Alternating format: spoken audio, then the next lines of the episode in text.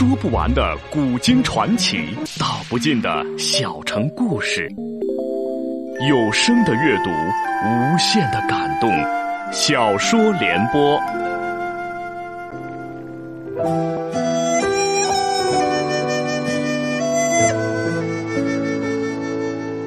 至元年间，元世祖忽必烈应约将阔阔真公主远嫁伊尔汗国为王妃。送亲队伍途经杭州，即为朝廷官员遇刺，一时间风云变幻，朝廷重臣、高丽世子、不服管的蒙古部落等，无不深陷其中。请听吴畏撰写的古代大案探奇录系列《富春山居图》，由时代播讲。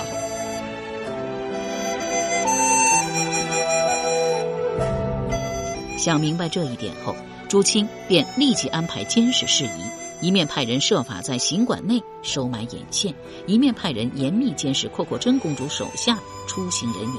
侍卫长窝朵斯不华便是由此被朱清手下跟踪。但后来这件事意外被杨再戳穿，窝朵斯不花回去后只私下告诉了女官汪小佩，汪小佩倒也没多说什么，只说不必多管那些想要作怪的人。刚好又有侍卫来禀报称，疯传朱清在北瓦放火烧死四人，又杀死五人之事。说行馆的人都在议论，称杭州已经好多年没一夜间死过这么多人，甚至连杀人刑场都有数年没砍过死囚的脑袋。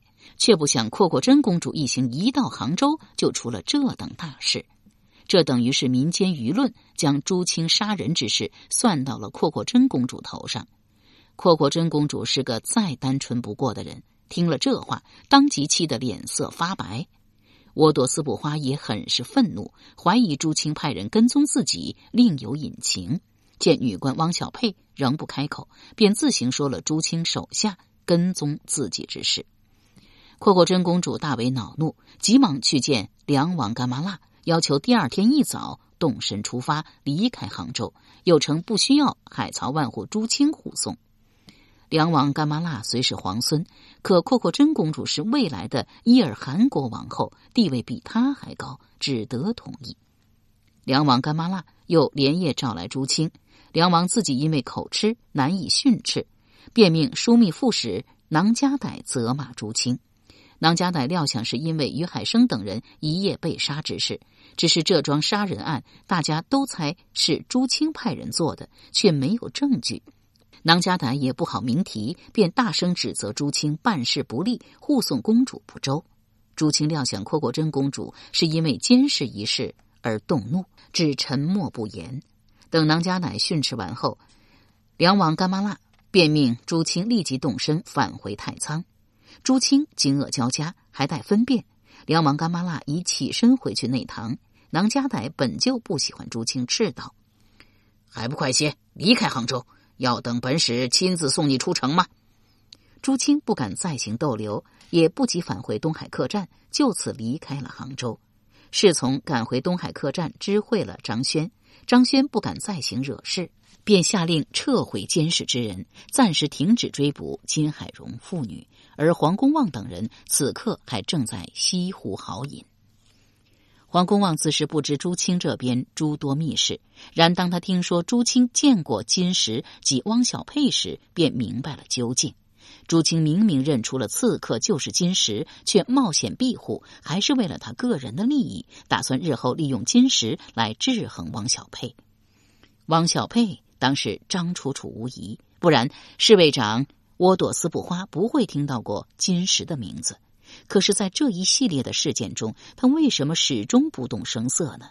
他是没有认出刺客就是金石吗？要弄清这些，只有当面去问汪小佩本人。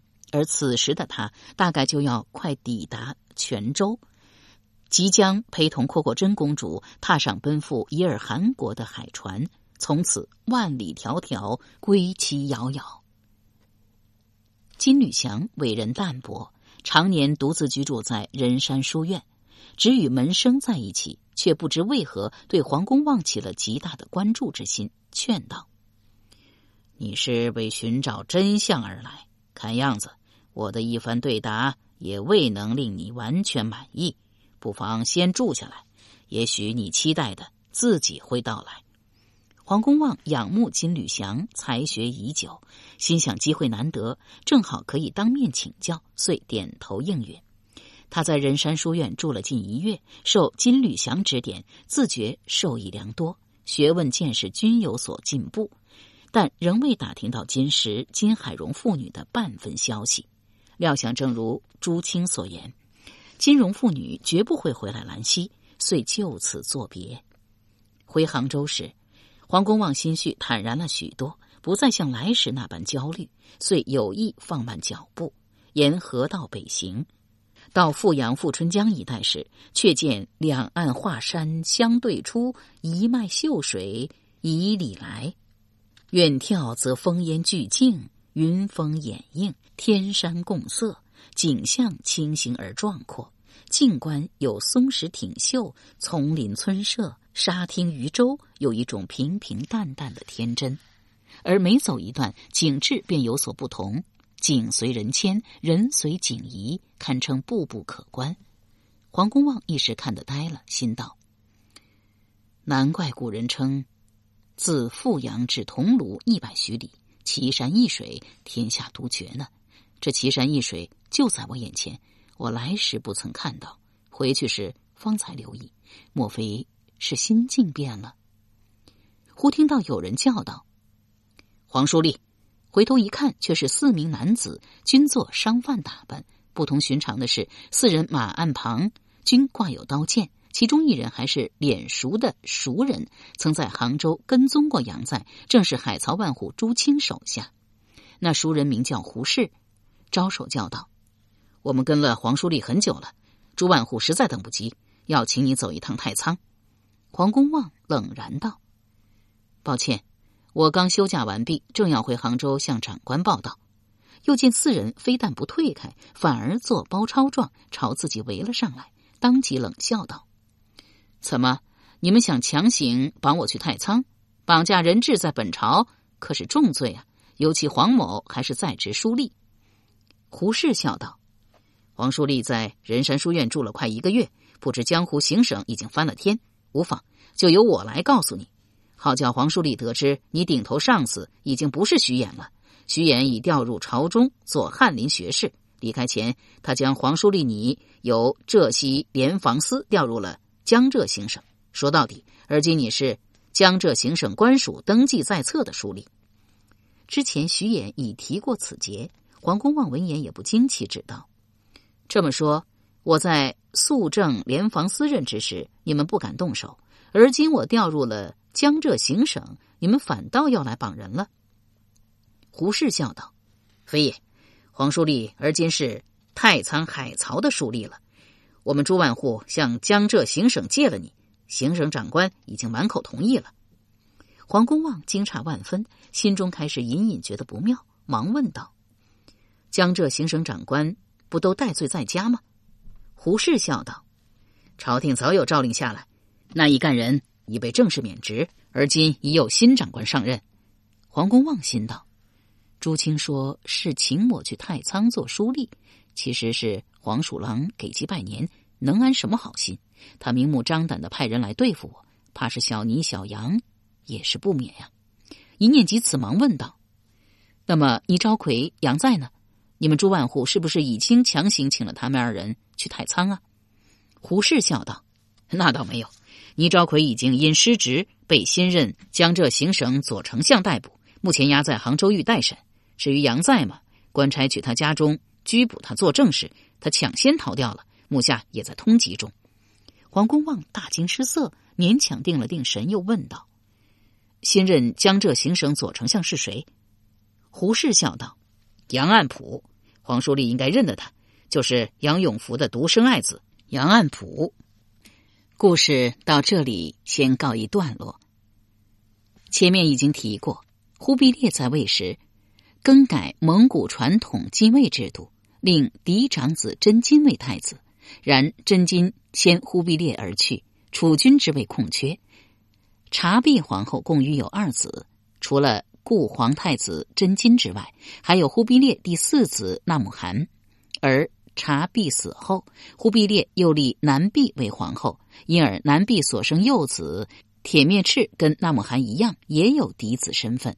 如果忽必烈要从儿子辈中选立储君，必是这二者取一。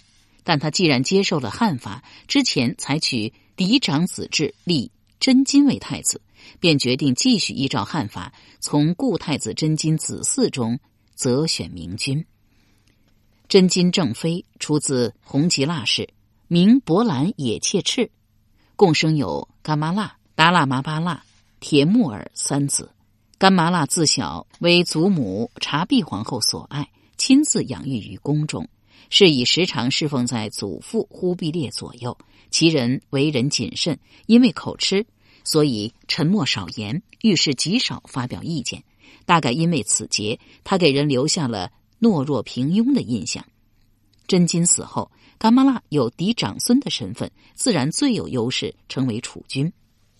忽必烈也有专门为噶玛剌专利设置内史府，似乎是要将这位孙子当接班人来培养。但真金太子妃博兰也切赤，却不大喜欢说话结结巴巴的长子，更愿意幼子铁木儿当皇帝。要特别多提几句：噶玛剌次子也孙铁木儿后来在元英宗被刺杀后登基称帝，即史书所称元泰定帝。长女寿宁公主是元明宗皇后巴布沙生元宁宗，次女济国公主。宝塔十莲下嫁高丽中宣王王章为高丽王后，宝塔十连和王章都以重要人物在《富春山居图》故事中出现。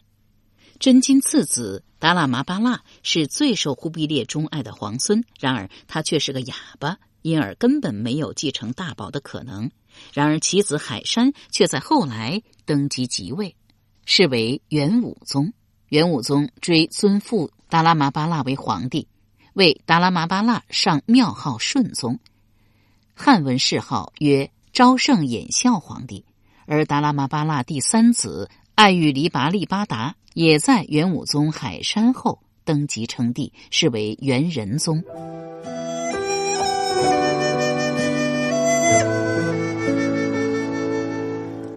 由时代播讲的《无畏古代大案探奇录》系列《富春山居图》正在播出。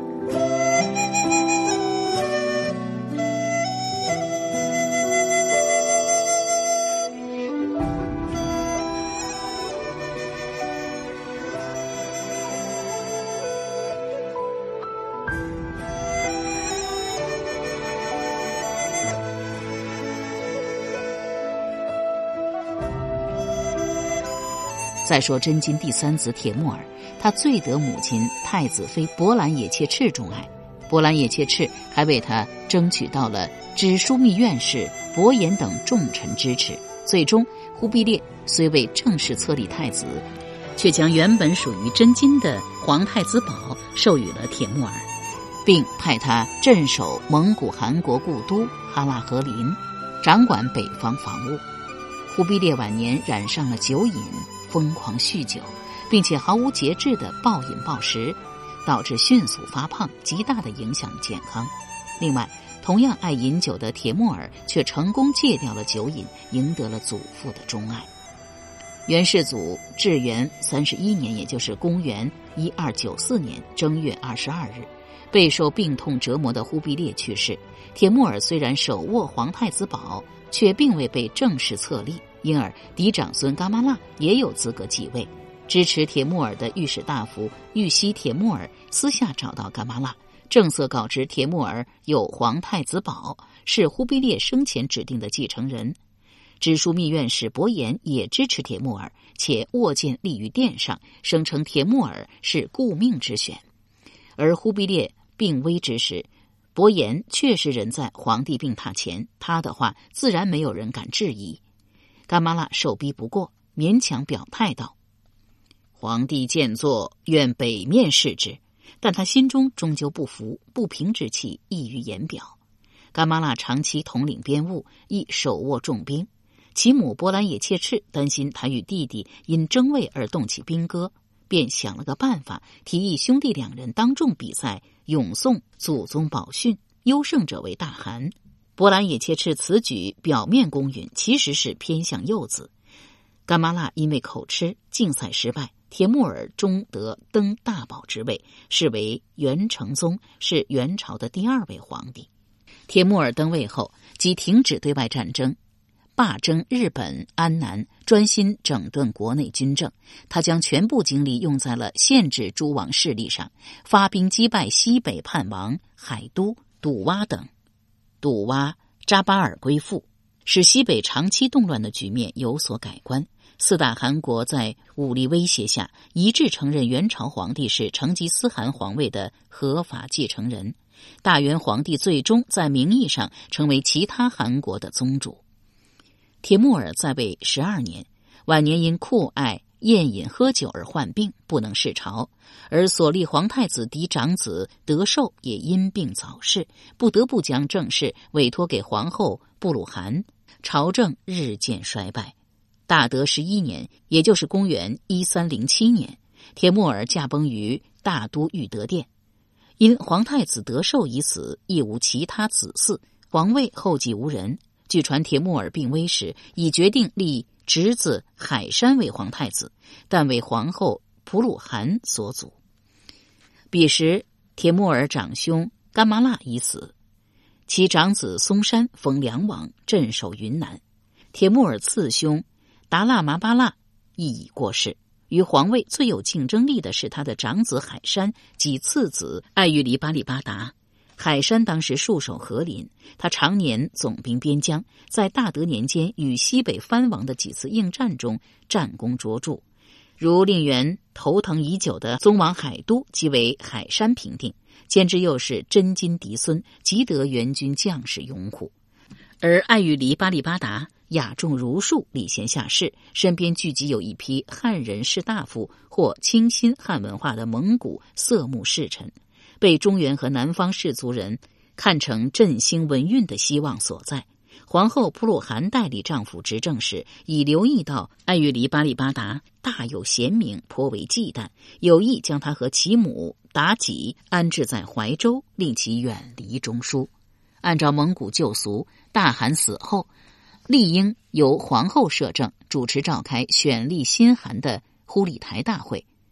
然铁木儿皇后普鲁汗野心勃勃，她干预朝政多年，中书省枢密院里的许多大臣均是她的心腹，打算内而操纵朝议，外而倚重阿难达手中的兵权，临朝称制。阿难达是元世祖忽必烈之孙，安西王芒哥剌之子。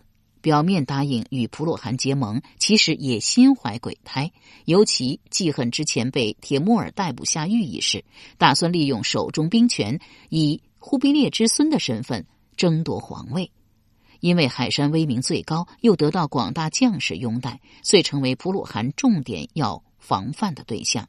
他先是隐瞒丈夫已死的消息，下密旨切断通往漠北的驿路，以免有人给海山通风报信。但中书右丞相哈拉哈孙达拉汉一心拥戴海山，元成宗一死，便立即派出使者吩咐漠北及怀州，通知海山及爱玉离巴利巴达迅速入京。而这时候，普鲁汗已经下密旨切断通往漠北的驿路。受哈拉哈孙达拉汉之命，北去报信的康里托托通过其兄阿沙布花疏通通政院，改属手中持议文书的日期。使其先于普鲁汗下旨之日，遂得以乘一马往海山处。整个经过惊险至极。随后，右丞相哈拉哈孙达拉汉又将京城百司符印收到自己手中，封府库，自己则称病不出。普鲁汗多次下旨，哈拉哈孙达拉汉都不奉诏，也不到官署处理政务文书，朝政完全处于瘫痪状态。普鲁汗不能控制中书省，便无法利用行政中枢的名义发号施令。人在和林的海山接到元成宗去世的消息后，立即打算率大军回朝夺回皇位。其手下称漠南事宜难以摇度，海山深以为然，遂暂时缓刑以观局势。但他也不是没有行动，先在和林召集漠北诸王勋戚大会，当众诛杀了与阿难达通谋的和赤温后王也之礼。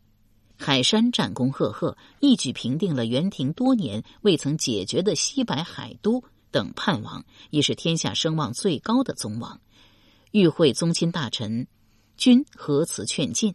劝海山自立为帝，海山谢绝了诸王的劝进，声称要等到宗亲大臣到齐，忽里台大会召开时再即位。而人在怀州的爱玉里巴利巴达，因为距离大都更近，比兄长海山先行接到消息，遂立即动身，与其母妲己回京城大都奔丧。母子抵达大都后，在右丞相哈拉哈孙达拉汉的帮助下，发动宫廷政变，一举扳倒了普鲁汗、阿南达、阿忽台等人，控制了京师。至此，皇帝要么是海山，要么是爱玉离巴利巴达。不少大臣都劝爱玉离巴利巴达自行登位。其母妲己也认为，天性孝友的爱玉离拔利巴达比海山更容易控制，因此假托阴阳家之言，算出。崇光大荒落有灾，詹蒙作恶长久的一卦，并派人带着卦到漠北展示给海山看，暗示他放弃皇位。因为元成宗去世前已有立海山为皇太子之意，海山早已储君自居。他见母亲偏袒弟弟，很是气愤，怒道：“我捍卫北边十年，又是长子，太后用阴阳家的话劝我让位，太让我难以置信了。”我现在正合于天心名望，就是只在位一天，也足以名垂万世。怎么能够只凭借阴阳家的话就废黜成宗，立我为大汗的嘱托呢？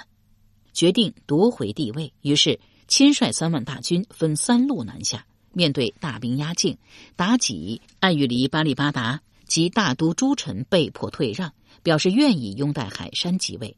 妲己派人告诉海山说。你在位短暂是阴阳家的推算，我为你长远考虑，爱惜你的生命，才劝你让位。你既然什么也不在乎，那就快点回来即位吧。说来也奇怪，妲己此言后来神秘应验。海山在位时间真的很短，只有三年时间。大德十一年五月，海山抵达上都，汇聚宗戚大臣，举行忽里台大会。一方面处死普鲁汗和阿难达。另一方面，则确认海山的皇位继承资格。五月二十一日，海山正式即位于上都，是为元武宗。海山能继位，很大程度上依靠的是弟弟爱玉离巴利巴达在大都发动的打倒成宗皇后普鲁汗和西安王阿难达的政变。他虽然从弟弟手中抢回了。皇位，但他也不是没有表示立弟弟为皇太子，领中书省枢密院，相约兄终弟及，叔侄相传。海山在位仅三年，而且其执政间，皇帝、皇太子、皇太后三宫关系微妙。爱玉离巴利巴达以皇太子身份守中书令，掌管中书省事。尽管海山设。尚书省已分中书省之权，但爱玉离巴利巴达仍积极参政。同时，皇太后妲己亦颇有干政野心，大肆任用私人。而海山为人孝顺，从不轻易忤逆母亲之意。于是，在元武宗一朝，皇帝圣旨、皇太后懿旨和皇太子令旨并行不悖。海山虽是皇帝，但另两方实力亦强。皇太后有铁木迭儿等蒙古贵族的支持，皇太子有汉人儒臣李梦等的支持，种种矛盾浮出水面。有心人看在眼中，尚书省左丞相三宝奴和宦官李邦宁公然劝元武宗海山改易太子，立海山自己的儿子为储君。因尚书省右丞相康利托托坚决反对，海山虽然动过心，但最后还是没有毁约。至大四年，也就是公元一三一一年正月初八，海山驾崩于大都裕德殿，享年三十一岁。之所以早逝，与他太过喜好美酒与美色大有干系。皇太子埃玉离巴利巴达继位，是为元仁宗。按照之前的约定，仁元宗要立海山之子为太子。相比于海山的忠信守诺，爱欲离巴利巴达却改变了初衷，没有守住与兄长的约定，而是逼走了侄儿，立自己的儿子硕德巴剌为皇太子。十多年后，海山两子夺回皇位，虽然宫变血腥不断，但在这之后，黄金家族韩魏保持在了海山一系手中。由时代播讲的《无畏古代大案探奇录》系列《富春山居图》，今天全部播送完了，感谢您的收听。